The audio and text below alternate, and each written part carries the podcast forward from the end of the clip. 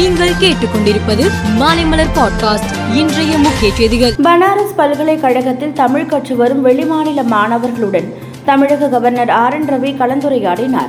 அப்போது இந்தி மொழியை விட தமிழ் மொழி மிகவும் பழமை வாய்ந்தது என்றும் தமிழ் மீது ஹிந்தி உட்பட எந்த மொழியையும் திணிக்க முடியாது என்றும் கூறினார். தமிழக பாஜகவிலிருந்து நிர்வாகிகள் அடுத்தடுத்து விலகியது கட்சிக்குள் சலசலப்பை ஏற்படுத்தியுள்ள நிலையில் பாஜகவின் பொருளாதார பிரிவின் மாநில செயலாளராக பதவி வகித்த எம் ஆர் கிருஷ்ணபிரபு இன்று விலகியுள்ளார்.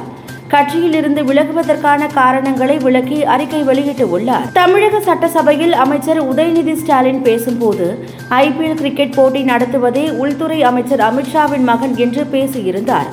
இதை அவை குறிப்பிலிருந்து நீக்க வலியுறுத்தி பாஜக உறுப்பினர்கள் இன்று வெளிநடப்பு செய்தனர். தமிழகத்தில் ஆர்எஸ்எஸ் பேரணியை நடத்த சுப்ரீம் கோர்ட் அனுமதி அளித்ததுடன் தமிழக அரசின் மேல்முறையீட்டு மனுவை தள்ளுபடி செய்தது.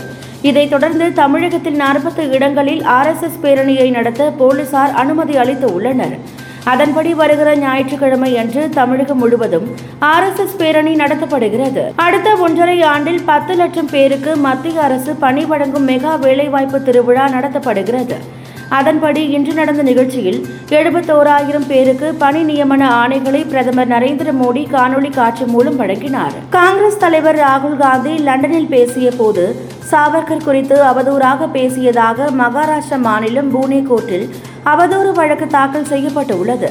சாவர்கரின் பேரன் சாத்யகி சாவர்கர் இந்த வழக்கை தொடர்ந்து உள்ளார். அமெரிக்க அதிபர் ட்ரம்ப் மீது ஆபாச நடிகை கூறிய புகார் தொடர்பாக அவரது முன்னாள் வக்கீல் மைக்கேல் கோகன் அளித்த சாட்சியத்தின் அடிப்படையில் வழக்கு பதிவு செய்யப்பட்டது. இந்த குற்றச்சாட்டுகளை மறுத்த ட்ரம்ப் நான்காயிரம் கோடி நஷ்ட ஈடு கேட்டு வக்கீல் மைக்கேல் கோகன் மீது வழக்கு தொடர்ந்து உள்ளார். சென்னை சேப்பாக்கத்தில் நடந்த ஐபிஎல் ஆட்டத்தில் சென்னை அணியை ராஜஸ்தான் ராயல்ஸ் மூன்று ரன்கள் வித்தியாசத்தில் வீழ்த்தியது.